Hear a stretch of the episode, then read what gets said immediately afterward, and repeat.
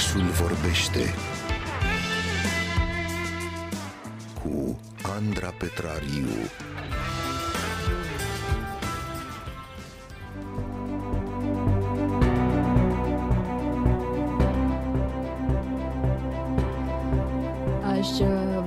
Vă obișnuiți cu melodia aceasta pentru că o veți recunoaște din ce în ce mai ușor aici în uh, oraș. Uh, Este semnalul sonor al celei mai noi rubrici pe care veți putea asculta aici la Radio România Cultural, uh, începând de astăzi, în fiecare zi de luni și vineri de la ora 10 și 30 de minute.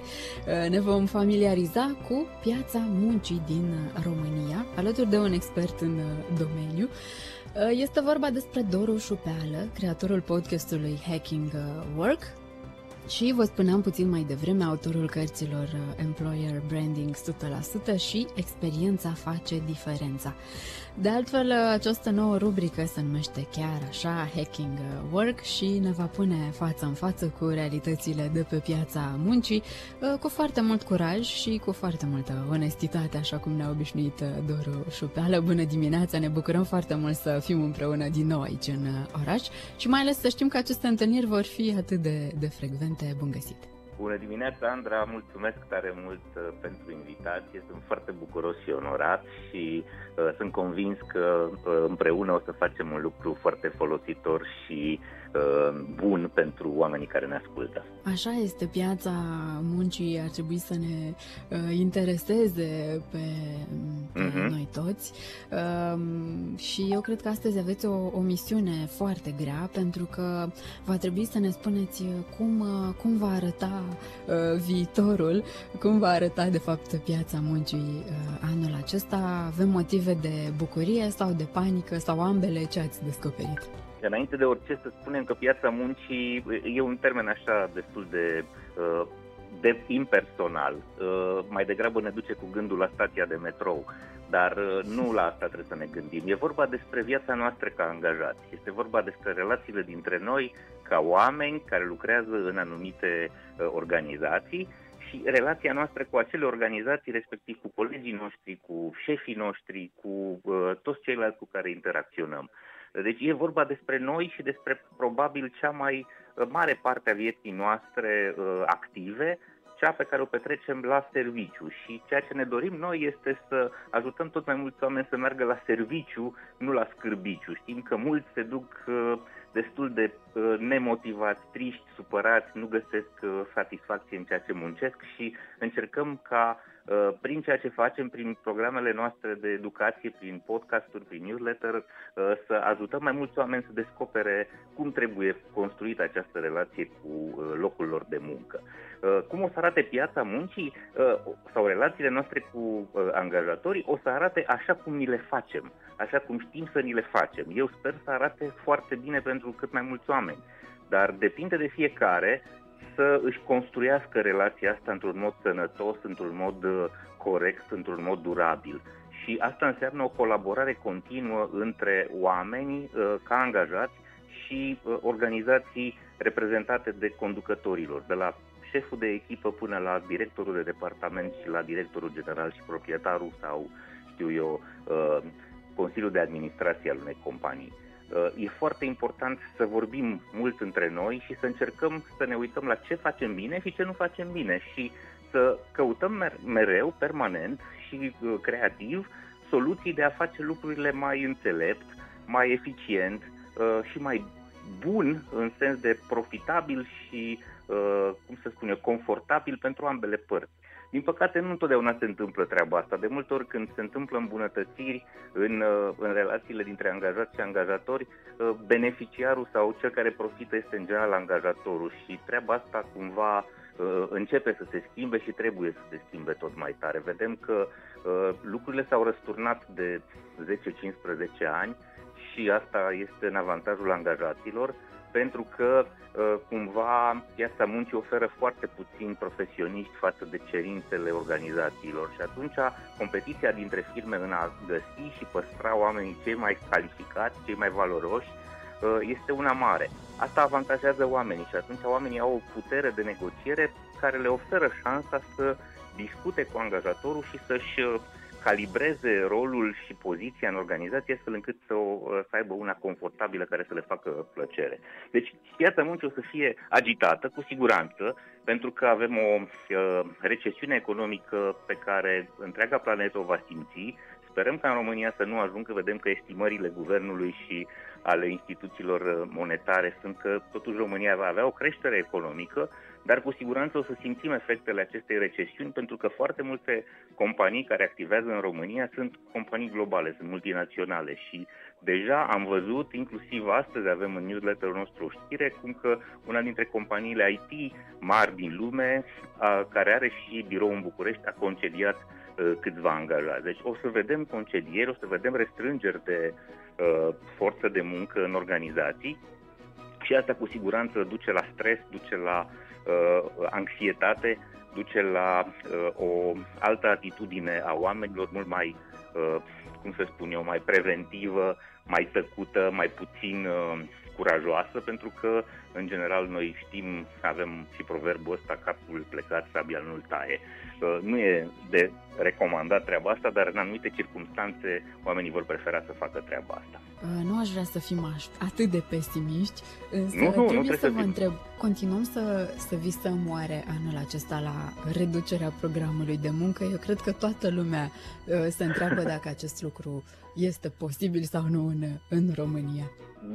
Eu cred că este posibil și știu organizații care deja practică treaba asta cu foarte mult succes, însă cu siguranță sunt câteva experimente și sunt foarte izolate deocamdată. Uh, e o tendință globală, săptămâna de lucru de patru zile. Sigur că ea în prima fază este specifică uh, organizațiilor, companiilor din economia cunoașterii, acolo unde nu depindem de timpul fizic de lucru. Nu o să putem să vedem foarte repede acest, uh, această schimbare în, nu știu, în construcții sau în producția industrială, unde uh, cumva rezultatele muncii depind efectiv de timpul investit dar acolo unde uh, putem să vedem o îmbunătățire a eficienței, mai ales în munca intelectuală, putem să ne așteptăm să avem rezultate bune în direcția asta. Am văzut experimente uh, foarte bine structurate în Islanda, în Marea Britanie, în Noua Zeelandă, în Japonia. Deci experiențele uh, acestea au deja 3, 4, 5 ani de când se desfășoară și toate, cele mai multe dintre ele sunt cu succes. În sensul că angajații și cu angajatorii s-au pus la masă, au discutat despre această uh, uh, direcție, despre această oportunitate și împreună au găsit un program și niște idei care să-i facă să fie la fel de uh, productivi, la fel de eficienți, la fel de profitabili, dar lucrând doar patru zile pe săptămână. Uh, sigur că treaba asta are nevoie de timp ca să se maturizeze. Sigur că nu există o rețetă unică și perfectă pentru orice fel de companie, ci cumva fiecare organizație, dacă dorește să facă pasul ăsta și cred că uh, e bine să-l facă pentru că uh, înseamnă un avantaj competitiv uriaș în piața muncii, uh, uh, va trebui să-și calibreze propriul, uh, propriul drum. Dar angajatorii care vor fi primii care vor deschide drumul ăsta vor avea șansa și se vede deja la companiile care au făcut asta în lume, vor avea șansa să recruteze, să păstreze și să atragă în, în rândul angajaților lor pe cei mai talentați, pe cei mai buni care doresc avantajul ăsta. Timpul știm foarte bine, timpul și sănătatea practic sunt cele mai prețioase monede pe care le avem în viața asta, uh, dincolo de dragostea celor din jurul nostru și oamenii prețuiesc foarte tare timpul pe care reușesc să-l, să-l petreacă pentru sine, adică ocupându-se să facă sport, să citească, să se plimbe, să călătorească, uh, să petreacă acest timp cu familiile lor și să petreacă acest timp fiind mai, uh, mai sănătoși.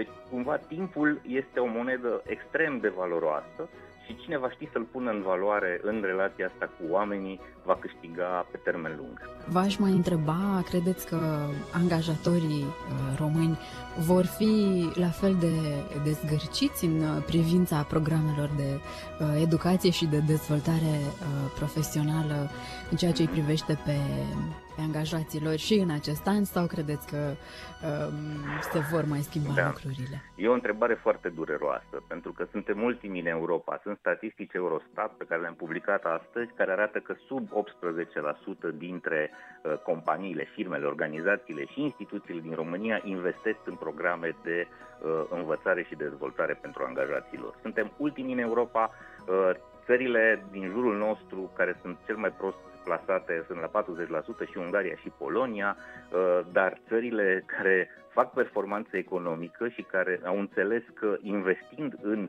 oamenii lor, în cunoștințe moderne, în practici moderne, în abilitățile uh, care îi fac capabil să fie performanți folosind cele mai noi tehnologii, uh, țările care performează sunt la 80-90%. Deci uh, noi suntem foarte departe. Nu mă aștept la o schimbare peste noapte, pentru că asta cere timp și cere o, o politică națională în direcția asta. Ori vedem că uh, educația la noi este o prioritate doar pe hârtie și doar în discursurile goale de conținut ale politicienilor și nu reprezintă o, în mod real o prioritate națională. Trebuie să înțelegem că, ă, asta încerc să le spun oamenilor, ești ă, plătit prost, ai un salariu mic pentru că ai capabilități reduse, ai o valoare redusă, o valoare mică în piața muncii, știi să faci prea puține lucruri valoroase. Asta este principala problemă a fiecăruia dintre, dintre noi. Am un alt studiu făcut de o organizație din România care a, a, a vorbit cu câteva mii de oameni care lucrează în fabrici, în cinci fabrici din România și am descoperit acolo în acel studiu că pentru 99% dintre angajații din fabricile din România, angajatorul este singura sursă de educație, de uh, asimilare de noi cunoștințe. Uh, asta e un lucru foarte trist. Practic, statul nu are niciun fel de politici de a le oferi oamenilor uh, oportunitatea de a învăța lucruri noi, de a uh, descoperi profesii noi, de a dobândi abilități care să-i facă mai valoroși în piața muncii și atunci oamenii sunt direct dependenți de angajatorii lor. Ori vedem din statistica de astăzi că angajatorii, doar 18% dintre ei investesc în programe de învățare și, din păcate, din ce știu eu și din uh, experiența pe care o am cu organizațiile din România, din păcate aceste programe sunt făcute să-i învețe pe oameni doar să lucreze pe aparatura specifică a celor organizații, de nici măcar uh, acolo când se întâmplă aceste investiții, e foarte bine că se întâmplă, dar nu au o valoare foarte mare pentru oameni. Nu-i fac pe oameni să fie mai valoroși în piața muncii, în sensul de a dobândi cunoștințe și uh, aptitudini care să îi facă atrăgător, uh, atrăgători pentru alți angajați, astfel încât cumva ei să poată negocia un salariu mai mare. Uh, eu sper să se întâmple o schimbare. Eu sper ca uh, schimbarea asta să vină în primul rând de la oameni. Oamenii trebuie să înțeleagă că pe măsură ce învață să facă lucruri noi, pe măsură ce descoperă tehnologii, metode noi, uh, pe măsură ce învață câte o limbă străină sau pe măsură ce învață să facă lucruri care sunt valoroase pentru angajatori, vor reuși să își negocieze salarii mai bune și să aibă o poziție socială mai bună. Pe de altă parte, tot oamenii trebuie să înțeleagă că învățarea nu mai este un lucru care se oprește la sfârșitul liceului sau facultății, așa cum, uh, din păcate, gândesc foarte mulți dintre români. Uh, nu, învățarea este continuă, vom învăța toată viața noastră.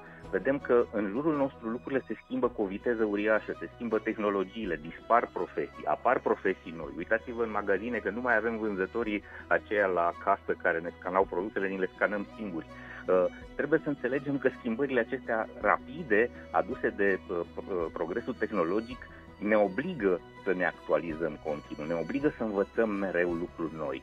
Practic, meseria ta, așa cum tu făceai acum 5 ani, este foarte diferită de aceeași meserie pe care o practici astăzi și atunci trebuie să înțelegi că trebuie să continui să înveți, să continui să te dezvolți, să continui să asimilezi cunoștințe și uh, uh, practici uh, noi și moderne, astfel încât să fii valoros și uh, cumva să fii dorit de către angajatori, ci ei să fie dispuși să-ți plătească un salariu mai mare pentru valoarea pe care o aduci prin munca ta.